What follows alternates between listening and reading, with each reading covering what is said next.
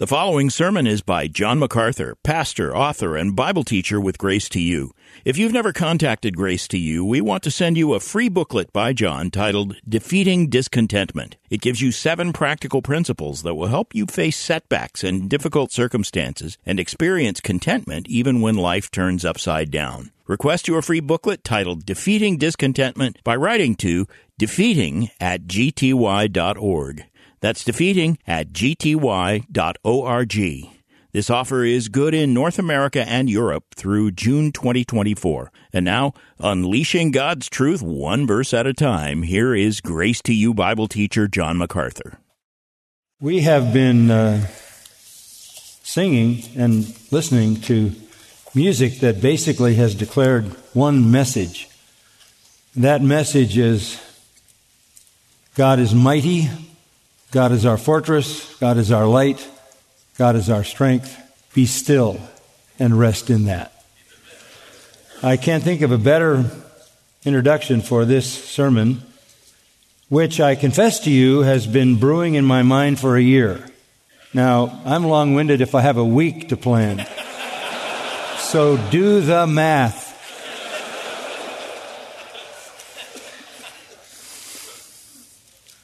We've been waiting for you for two years here. Um, I want to be helpful.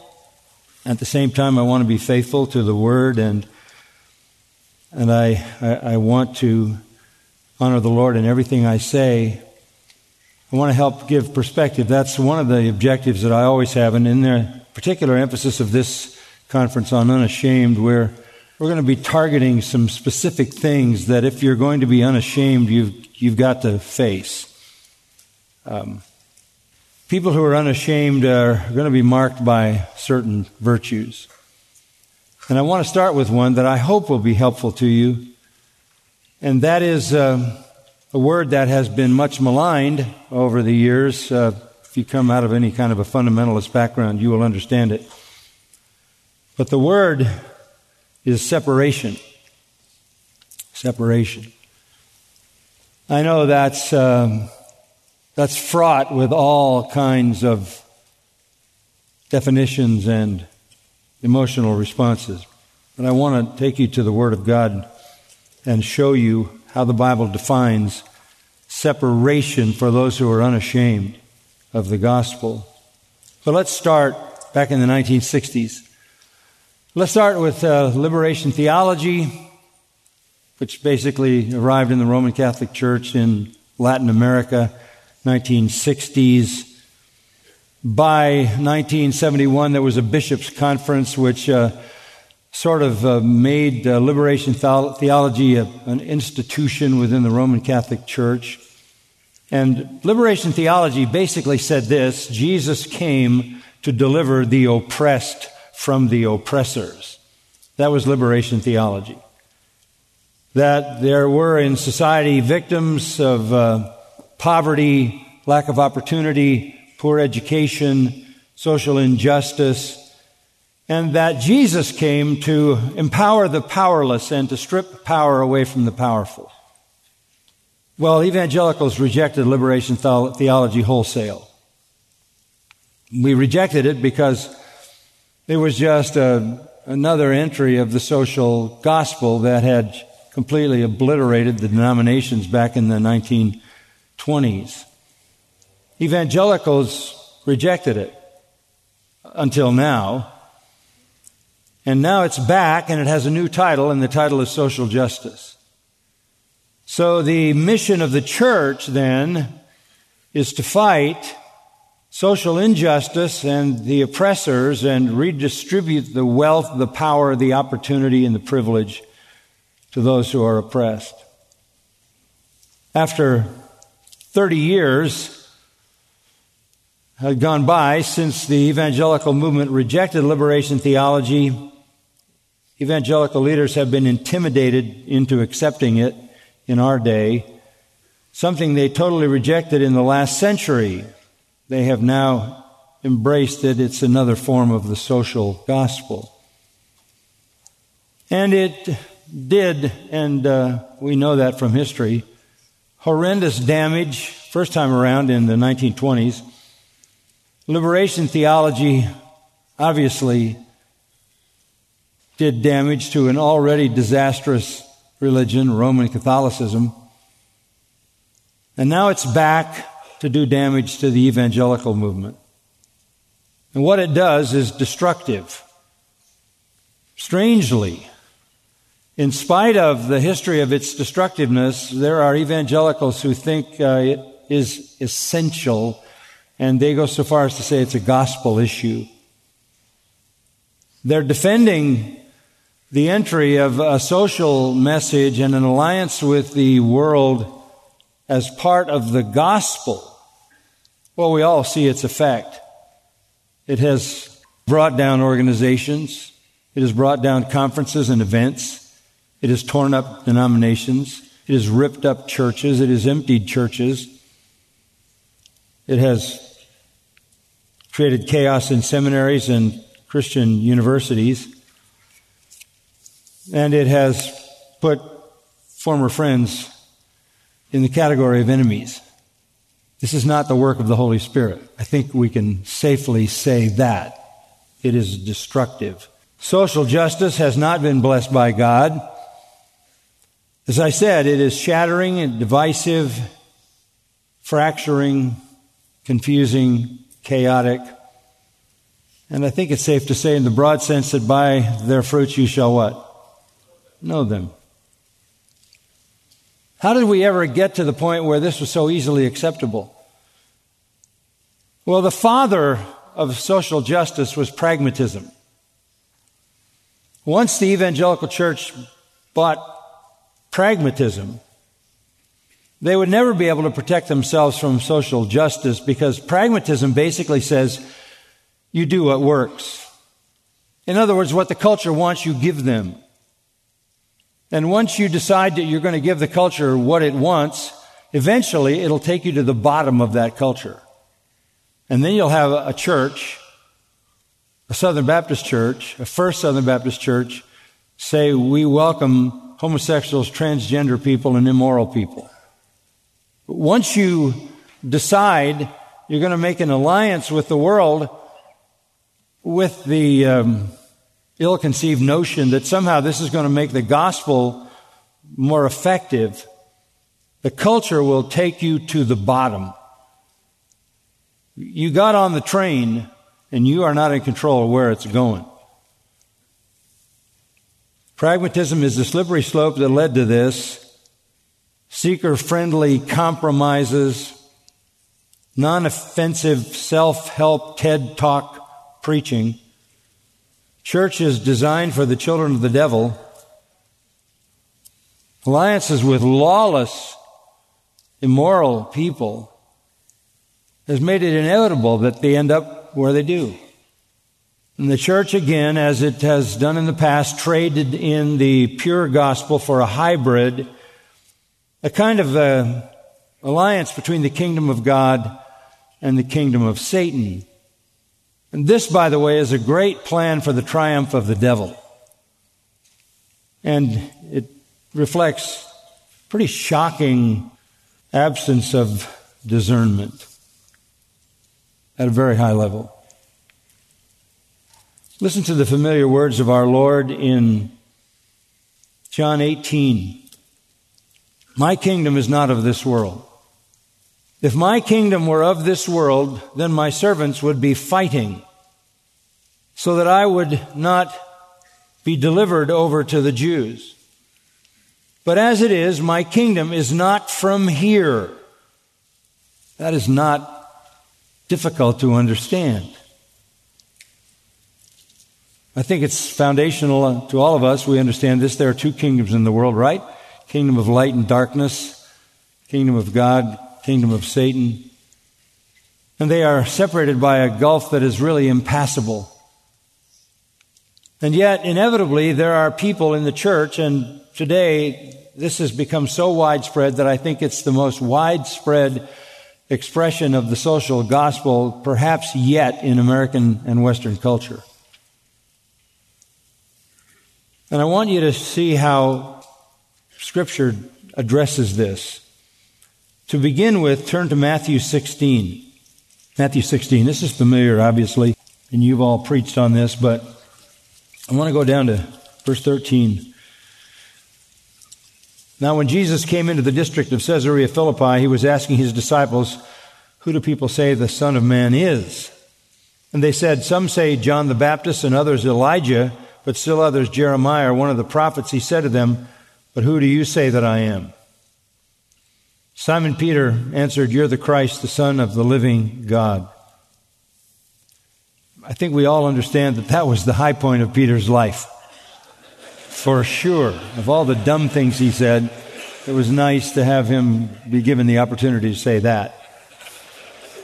And then Jesus recognized it in verse 17 and said, Blessed are you, Simon Bar Jonah, Simon son of Jonas, because flesh and blood did not reveal this to you, but my Father who is in heaven. In fact, this, this sets Peter in a remarkable category as one who gave the declaration, the truth of which becomes the foundation of the church. He says to Peter in verse 18, You're Peter, upon this rock I'll build my church, and the gates of Hades will not overpower it. I will give you the keys of the kingdom of heaven, and whatever you bind on earth shall have been bound in heaven, and whatever you loose on earth shall have been loosed in heaven. Again, this is the absolute high point of Peter's life. He has been, he has been honored by our Lord to have received this epic revelation from the Father, a revelation of truth upon which the church will be built, the invincible church. And as a part of that church, he will be able to declare to men the way to heaven and the way to hell. This is monumental.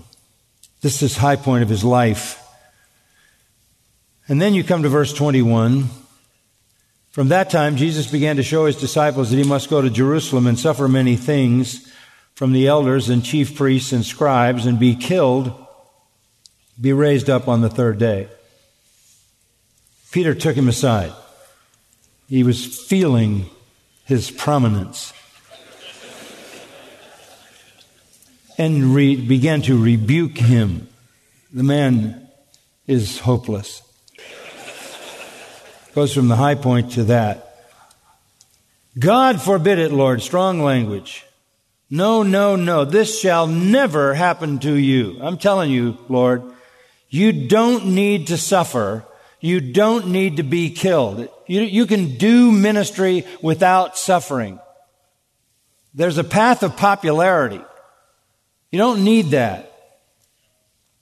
But he turned and said to Peter, Get behind me, Satan. You are a stumbling block to me, for you're not setting your mind on God's interests, but man's. Get behind me, Satan, hupage in the Greek. Strong, intense, emotional, fierce rebuke. It's the same word Jesus used in Matthew 4:10 when he said, "Be gone, Satan." Same word.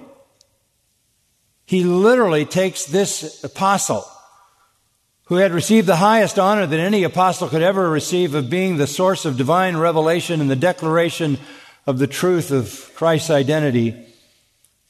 And before you can get your next breath, He's speaking for Satan. This is the most devastating rebuke to a disciple. You have taken up Satan's causes. If you think there's a way to accomplish redemption without suffering and death, you're offering what the devil offered. Right? What did the devil offer Jesus on the mountain? The kingdoms of the world. You don't need to suffer. This is the devil's agenda. You can make an alliance with the devil, you can skip all the suffering. You're partnering with Satan. You are a stumbling block. You are a scandalous. He went from being a rock to a stumbling block in a couple of minutes because he moved from the divine agenda to the devil's plan. You're in my way, Jesus said. You are in the way. get away. You're advocating man's interests, not God's. Men are always interested in finding the easy way, right? That's why they compromise. That's why they find a way to be popular and to avoid hostility and to avoid opposition and to avoid persecution and to avoid offense. You're not setting your mind on God's interest but man's. Same term, setting your mind as Colossians 3 2, set your mind on things in heaven. You're not thinking in heavenly thoughts. Again, this is the devil's way to get Christians to think they can advance the kingdom without suffering. They can advance the kingdom without confrontation. They can advance the kingdom without offense. They can advance the kingdom without preaching about sin and judgment. Jesus said in John 7, they hate me because I told them they were evil. That's why they hated Jesus. The light kingdom can advance without suffering, says Peter. Peter's sin has been repeated incessantly through all of church history. Christians have been trying to help Jesus build his king, kingdom by striking a deal with the devil. And every effort to advance the kingdom by means of the world's schemes is a stumbling block to Christ and his cause. For, for just a moment, I would draw your attention to a familiar passage in 2 Corinthians 4. I have a lot of passages floating around in my head and in my notes. They're not so dangerous in my head, but if in in my notes, you're liable to hear them. In uh, 2 Corinthians 4, I, just, the, just the perspective here is so sweeping. Verse 7, we have this treasure, treasure of the gospel, the glory of the gospel, which is the glory of God in the face of Christ. We have it in an earthen vessels so that the surpassing greatness of the power will be of God and not from ourselves. We are afflicted in every way, but not crushed. Perplexed, but not despairing. Persecuted, but not forsaken. Struck down, but not destroyed. Always carrying about in the body the dying of Jesus so that the life of Jesus also may be manifest in our body. For we who live are constantly being delivered over to death for Jesus' sake, so that the life of Jesus also may be manifested in our mortal life. So death works in us, but life in you. Pragmatism wants to eliminate all of that. Pragmatism wants to find a way around any kind of pain or difficulty. And I think good intentions may be behind it, coupled with ignorance promoting effort to advance the kingdom, to advance the gospel by political lobbying, by any form of pragmatism, shallow gospel entertainment, emotional manipulation, acceptance of sin and sinners, is to cross over into the devil's work. It's to cross over into the devil's work. John makes a statement in 1 John 2 that all that is in the world, the lust of the flesh, the lust of the eyes, and the pride of life is of the world, is not of God, and it's all passing away. So what contribution can it possibly make to the eternal kingdom? James says friendship with the world is enmity with God. Choose your side. And I think you know what side you're on and you need to stay there. When we talk about separation, that's essentially what I'm talking about. Evangelicalism has become like Peter, offering a better way than bold, faithful, compassionate, loving proclamation of the full gospel that offends the sinner, terrifies the sinner, terrorizes the sinner for popularity, acceptance, and money. The apostles, by the way, turned the world upside down. They did that with no help from it. The evil kingdom of darkness hates all that God loves and loves all that God hates. God and truth and Christ don't make alliances with Satan and lies and Antichrist. Well, that's my introduction. Now I want you to go to the text, 2 Corinthians. 2 Corinthians 6. I'm going to read this to you for starting in verse 14. 2 Corinthians 6:14 Do not be bound together with unbelievers. For what partnership have righteousness and lawlessness, or what fellowship has light with darkness? Or what harmony has Christ with Belial? Or what has a believer in common with an unbeliever? Or what agreement has the temple of God with idols? For we are the temple of the living God, just as God said, I will dwell in them and walk among them. I will be their God, and they shall be my people. Therefore come out from their midst and be separate, says the Lord, and do not touch what is unclean, and I will welcome you, and I'll be a father to you, and you shall be sons and daughters to me, says the Lord. Therefore, having these promises, beloved, let us cleanse ourselves from all defilement of flesh and spirit, perfecting holiness in the fear of God. I don't know if you've thought of this passage in the context that we're addressing at this moment, but that's how you should think about it. Righteousness, light, Christ, believers, and God. On the other hand, you have in this passage lawless, darkness, Belial, unbelievers, and idols. Those are defining terms of the two kingdoms. There is no possibility of those two kingdoms working together in a partnership. No possibility for fellowship. No possibility for common agreement.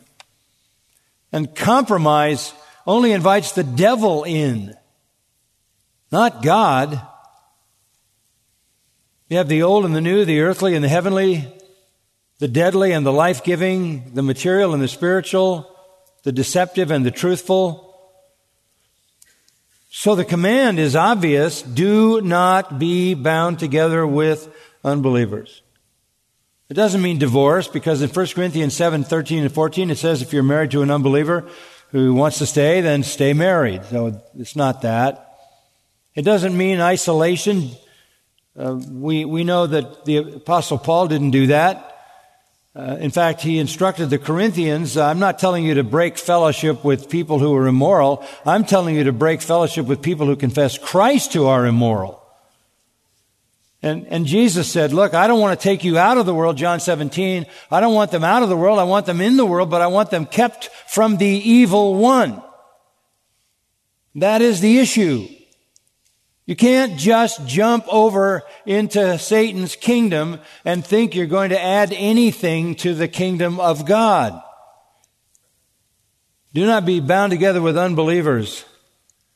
That really is um, a prohibition based on Deuteronomy 22:10, which says, "You shall not plow with an ox and a donkey together." Only somebody who grew up in the city would try that. You can't plow with a donkey and an ox on the same yoke. That, that is exactly the vivid picture that you're intended to see when you think of making any kind of alliance with the kingdom of darkness. Back in Jeremiah chapter 2, as Jeremiah speaks for God. You can pick it up in verse 4, Jeremiah 2 4. Hear the word of the Lord, O house of Jacob, and all the families of the house of Israel. Thus says the Lord What injustice did your, injustice did your fathers find in me that they went far from me? Why did you leave me and walked after emptiness and became empty? They didn't say, Where is the Lord who brought us up out of the land of Egypt, who led us through the wilderness? Through a land of deserts and of pits and a land of drought and deep darkness, through a land that no one crossed where no man dwelt. I brought you into the fruitful land to eat its fruits and its good things, but you came and defiled my land and my inheritance you made an abomination. Down in verse 9, he says, I'll contend with you. And with your sons I will contend. And then in verse 11, he says, Has a nation changed God? Gods? Did, did you give me up for another deity? My people have changed their glory for that which does not profit. I mean, the ultimate insanity for any of us in ministry would be to change gods. Be appalled, verse 12, O heavens, at this, and shudder. Be very desolate, declares the Lord. For my people have committed two evils. They have forsaken me, the fountain of living waters, and hewn for themselves cisterns, broken cisterns that can hold no water. Why would you do that? This kind of language is telling us that you can't link Satan to God in any kind of spiritual enterprise. If you go in the direction of Satan, you've left God. Turning the church into some kind of racist, feminist, homosexual welcoming club in the name of the gospel is to exchange God for an empty cistern. The kingdom of light joining with bitterness and vengeful, graceless philosophies of the world. This is to abandon God. Partnering with the world, unacceptable. To join in any other common cause with the world on the world's level, like you might want to help people with some charity or some philanthropy, is fine. But to assume that any alliance with the world is a part of the gospel is to pollute the gospel. Now, this passage, I want to break it down for you. Paul supports this initial command in three ways. He looks at the past, the present, and the future. Let's look at the past. Back to verse 14. Do not be bound together with unbelievers, for what partnership have righteousness and lawlessness, or what fellowship has light with darkness? Again, bound together draws down from Deuteronomy 22:10. And that led me to think about the Old Testament and similar prohibitions that were in the Old Testament. So let's look at some of them. Go back with me to Exodus 23. Exodus 23. And these things are really obvious on their face, so we don't need to spend a lot of time with them. But this is the Lord warning his people. Verse 31, Exodus 23, 31. I will fix your boundary from the Red Sea to the Sea of the Philistines and from the wilderness to the river Euphrates, for I will deliver the inhabitants of the land into your hand, and you will drive them out before you. You shall make no covenant with them or with their gods. They shall not live in your land because they will make you sin against me. For if you serve their gods, it will surely be a snare to you. God was so concerned about this that he literally used them as a weapon to destroy idolaters. In Deuteronomy 7, you find them, of course, ready to enter the promised land. And in the beginning of that chapter, the Lord your God, is, when He brings you into the land where you're entering to possess it, clears away many nations, and He lists those nations greater and stronger than you. And when the Lord your God delivers them before you and you defeat them, then you shall surely destroy them. You shall make no covenant with them, show no favor to them. Furthermore, you shall not intermarry with them. You shall not give your daughters to their sons, nor shall you take their daughters for your sons, for they will turn your sons away from following me to serve other gods. Then the anger of the Lord will be kindled against you, and he will quickly destroy you. But thus you shall do to them, you shall tear down their altars and smash their sacred pillars and hew down their asherim and burn their graven images with fire. For you are a holy people to the Lord your God. The Lord your God has chosen you to be a people for his own possession out of all the peoples who are on the face of the earth. Talk about separation. That's stunning. Separation so critical that he actually told Israel to be his executioner because the potential danger was cataclysmic. In Isaiah chapter 30, Woe to the rebellious children, declares the Lord, who execute a plan but not mine, who make an alliance but not of my spirit, in order to add sin to sin, who proceed down to Egypt without consulting me, to take refuge in the safety of Pharaoh, and to seek shelter in the shadow of Egypt. Therefore, the safety of Pharaoh will be your shame, and the shelter in the shadow of Egypt your humiliation. For their princes are at Zoan, and their ambassadors arrive at Hanes. Everyone will be ashamed because of a people who cannot profit them, who are not for help or profit, but for shame and for reproach. I honestly thought of that as I watched evangelicals trying to support BLM movement that was rioting in the street, burning and looting. How can there be some alliance at that point, or any alliance? In chapter 31, woe to those who go down to Egypt for help and rely on horses and trust in chariots because they are many, and horsemen because they are strong. They do not look to the Holy One of Israel, nor seek the Lord. Yet he's also wise and will bring disaster. It's always going to be disaster when you make an alliance with the kingdom of darkness. So Israel was separated. They were separated in so many ways diet, clothing, calendar, even to the degree of executing the threatening enemy. So the past, you could say, the past supports this command do not be bound together with unbelievers just saying that and knowing it came from the Pentateuch reminds us of the past and the warnings God gave his people. Moving to the present, stay in verse 14 and let's continue to read. For what partnership now we're in the present? For what partnership have righteousness and lawlessness? Or what fellowship has light with darkness? Or what harmony has Christ with Belial? Or what has a believer in common with an unbeliever? Or what agreement has the temple of God with idols?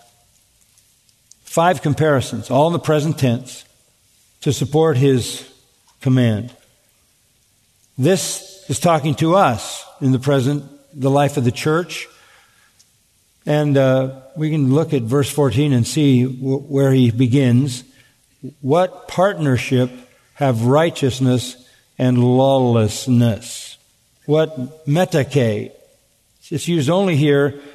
It's a, it's a related word used of Peter's partners in his fishing business. So it's some kind of an alliance. It's a, a related word is also used of the believer's union with Christ. I think it's in Hebrews 3.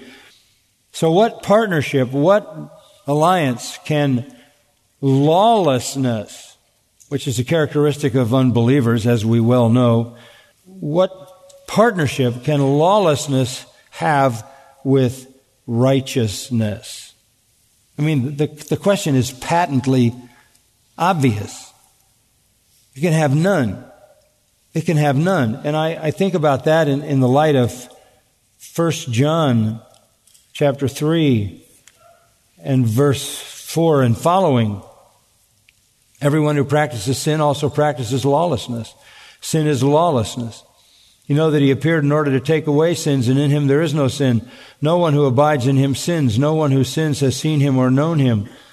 Little children, make sure no one deceives you. The one who practices righteousness is righteous, just as he is righteous. The one who practices sin is of the devil, for the devil has sinned from the beginning. The Son of God appeared for this purpose to destroy the works of the devil.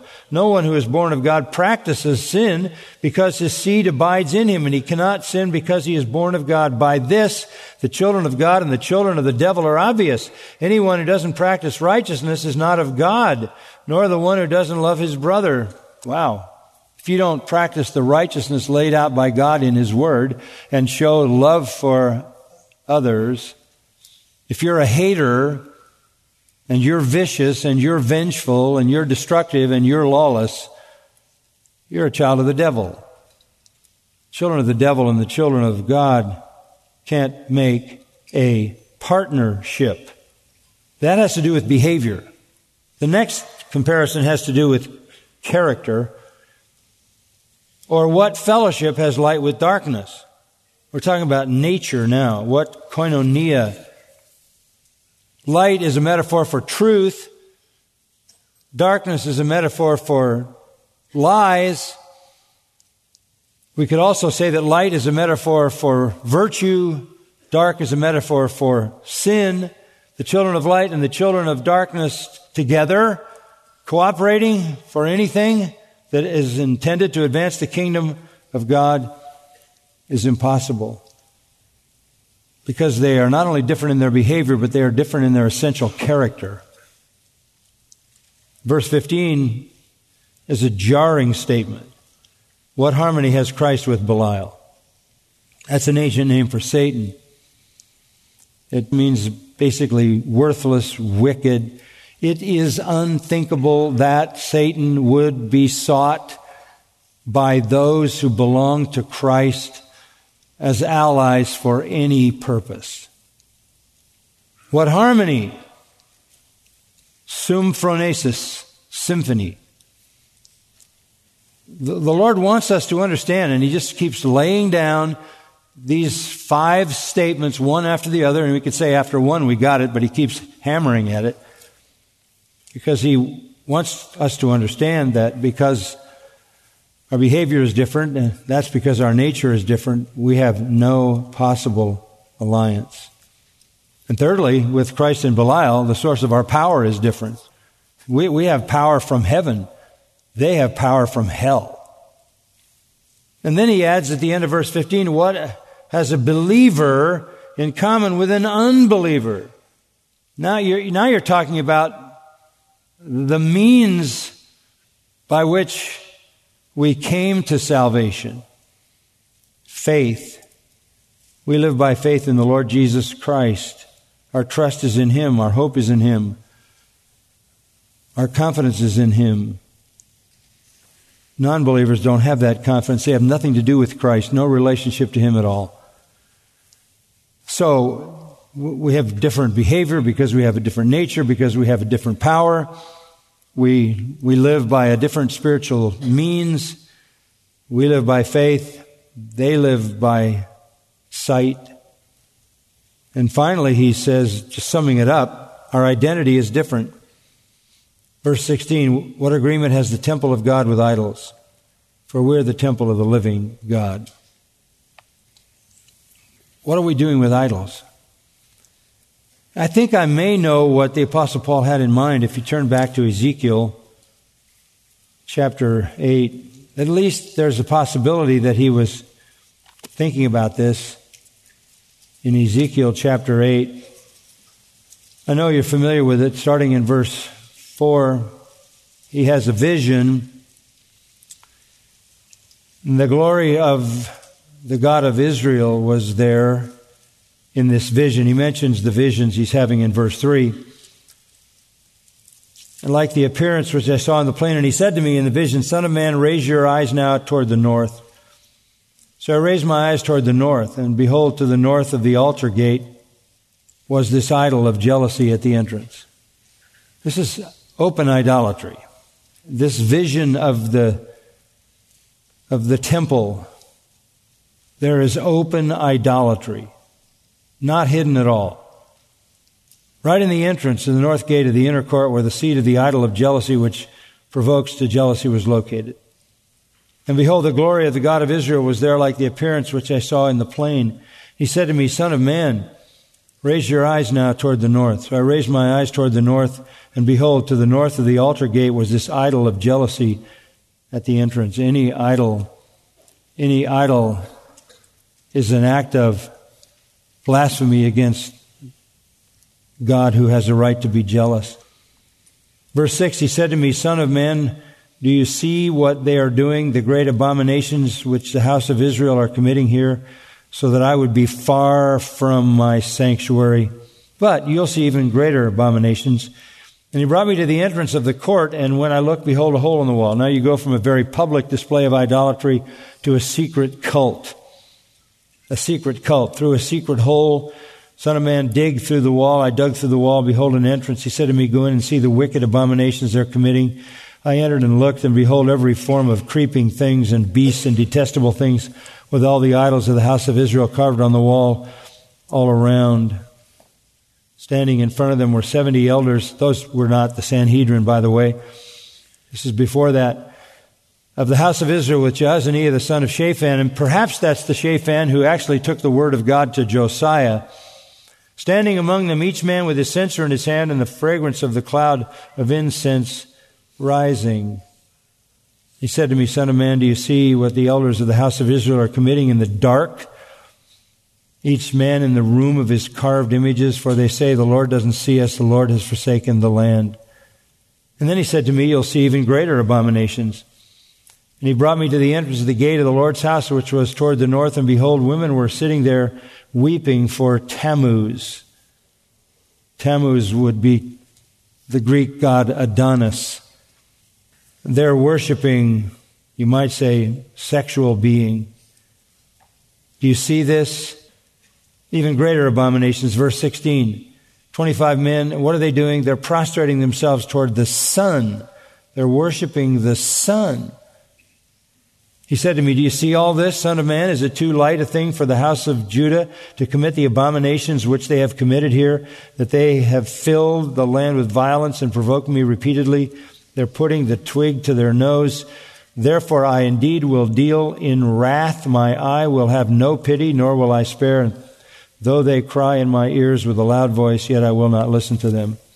Which speaks to the issue. The separation is obvious, but it falls to the prophet then to proclaim warning to the kingdom of darkness. We are the temple of the living God. That carries into the New Testament, doesn't it? Both collectively, we're the temple of God, and individually, we are the temple of God. And the word temple there in Corinthians is naos, and it referred to the Holy of Holies in the Septuagint. So our identity is as the temple of God, and the temple of God is not to be basically making alliances with idols with the darkness. It is like um, in Samuel's writing, chapters 4 to 6, where they took the Ark of the Covenant and put it in with Dagon, the god, and God was irate about that, and you know the horrors that happened because God was angry. All of that just to give you a handle on the text. But our identity is as the temple of God, and the temple of God is no place for any kind of invasion of idols and unclean things. You have to remember that we are the temple of God. The church is the temple of God, individually and collectively. And this is to remind us that that is our identity. There's a lot of people flow, throwing identity all over the place. Um, I'm, I'm not defined by any other identity than, in this text, the temple of the living God. And oh, by the way, for you who wondered, I'm not white.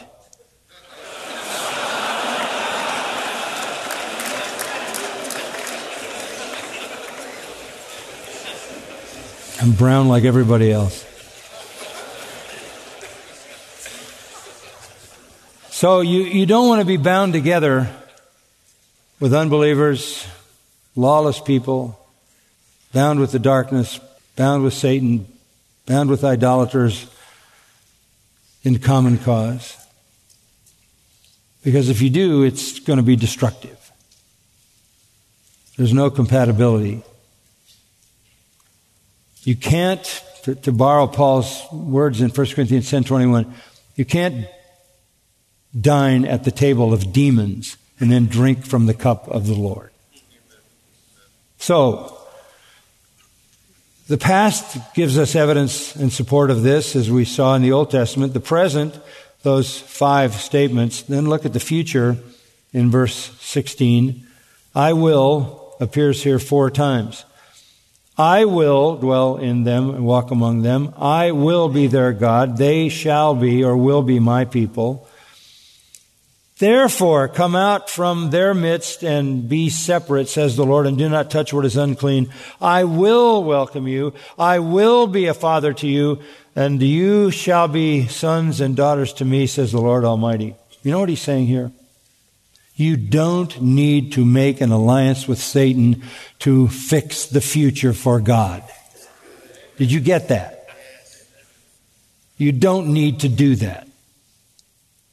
This is not a call to salvation. We were just told that we're the temple of God. We were just been told that we are believers.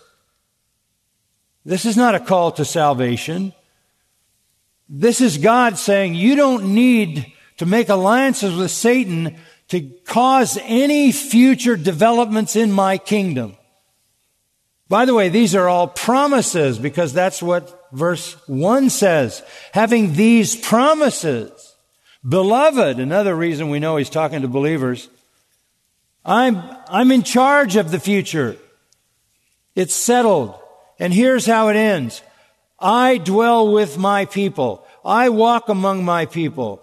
I will be their God. They will be my people. I will welcome you. I will be a father to you. You will be sons and daughters to me, says the Lord Almighty. The end is already set, fixed. You don't need to use alliances with the enemy to advance the kingdom. The kingdom is advancing. I am advancing it. And I will bring you to its fulfillment. You have in verses 16, 17, 18 a mosaic of Old Testament promises to the people of God related to the promised kingdom. Jeremiah 24, 6 and 7, For I will set my eyes on them for good, and I will bring them again to this land, and I will build them up, plant them. I will give them a heart to know me, for I am the Lord. They will be my people, and I will be their God. For they will return to me with their whole heart.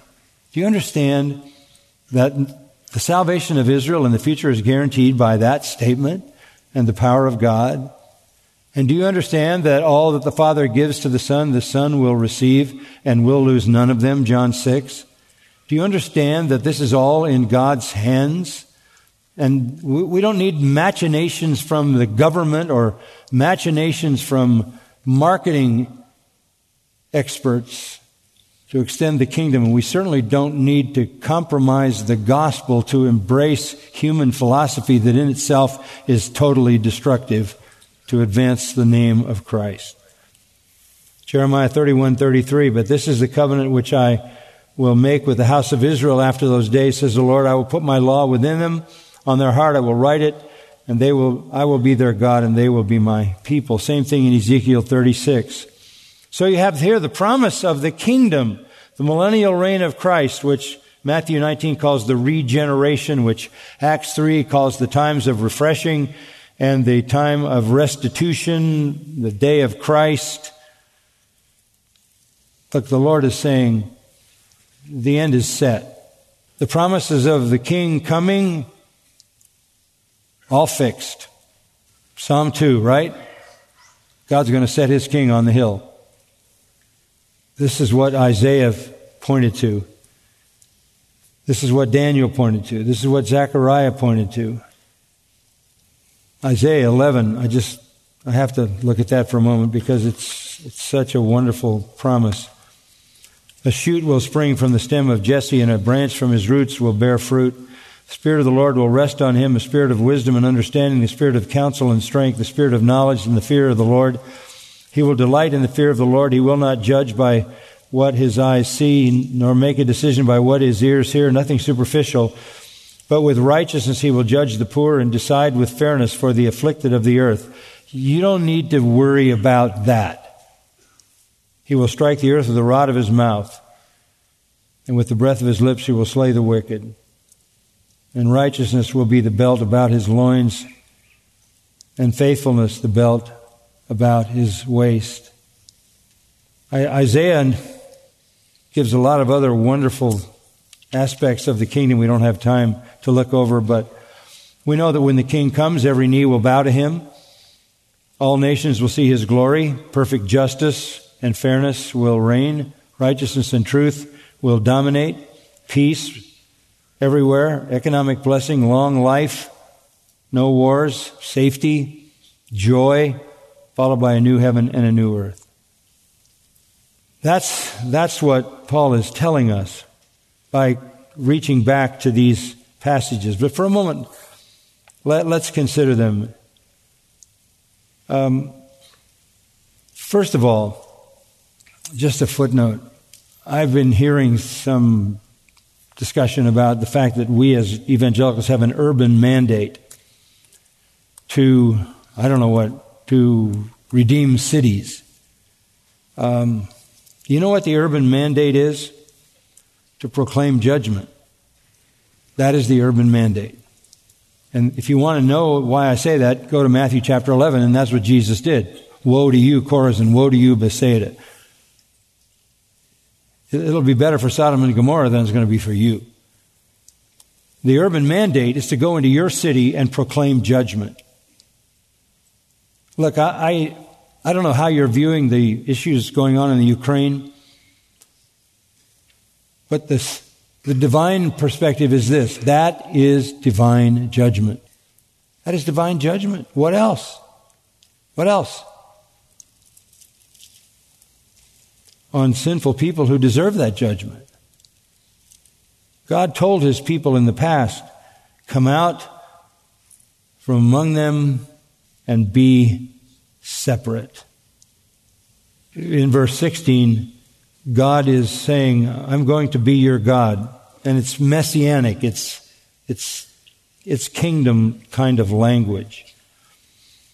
Come out from among them and be separate. I have settled the issue of your future. Don't touch what is unclean. That's from Isaiah 52. You can read it yourself. We're kind of running out of time. It's a call here, really a call to separation, based on the reality of the coming kingdom, the reality of the coming kingdom. And when we do this, we will be received with full acceptance and full honor. You don't need to make alliances, verse 17, just be separate. You don't need to touch what is unclean. I will welcome you. I'll be a father to you. You'll all be sons and daughters to me. That is a fulfillment, really, of the expanding of the, the Davidic covenant that promised a son of David, and in that son of David, a whole humanity. And that was the thrust of 2 Samuel 7, 1 Chronicles 17. Well, I think I've said enough to kind of give you the picture here. Wish I had a little more time, but let's draw to a conclusion. Um, chapter 7, verse 1, not a good place to separate. Therefore, having these promises, and the word promises is important because that's exactly what we have been talking about. These are promises promises from God in the Old Testament, from Jeremiah, from Ezekiel, from Isaiah, even from 2 Samuel 7, 1 Chronicles 17. You could even add Isaiah 43 in on that 18th verse. Based upon all these kingdom promises, eschatological, having these promises, look, people say is how important is eschatology? It's really important because it's the end of the story. But more than that, I, I'm glad to know who wins in the end. And his kingdom will come, and it will be a kingdom of righteousness and justice and peace and holiness. So, since that's already decided and promised, beloved, let us cleanse ourselves from all defilement of flesh and spirit perfecting holiness in the fear of God, anticipating that God is on schedule to bring the kingdom of Christ, and realizing that no alliance with Satan has any part in that. You want to make sure that you cleanse yourself from all literally filthiness, molismas, any filthy alliance, perfecting holiness in the fear of God. In other words, your worship goes all directly to God. So our calling is clear. Holy means separate, doesn't it? Isn't holiness separation? Our calling is clear. Call people out of the darkness to the light, from damnation to salvation. Tell them what Mark 1 15 says repent and believe in the gospel. And don't make any alliances. with the kingdom of darkness. Well, Lord, thank you for giving us this time together this morning. I thank you so much for the consistency and clarity of your word. It's unmistakable. A wayfaring man, though he be a fool, not need not err. Lord, I pray for these men that they would be unashamed and that that unashamed willingness to preach and speak the truth, to be the voice of Christ in the world, even though they are resisted, resented, treated with hostility, persecution, rejection. May they realize that that is the requirement that you've laid before us. Proclaim the truth and make no alliance with the world. It's so clear to us. We've sung about it. You're the mighty fortress. You're the God of power. You're the God of salvation. And you will bring your salvation to its fullness in the kingdom of Christ. It's coming. He is coming to establish that kingdom. We can't possibly think that we need the help of the world as we serve you. We thank you that there's a sense in which, as Jesus said in Luke 17, the kingdom is in your midst. The king is here. He's in our midst right now.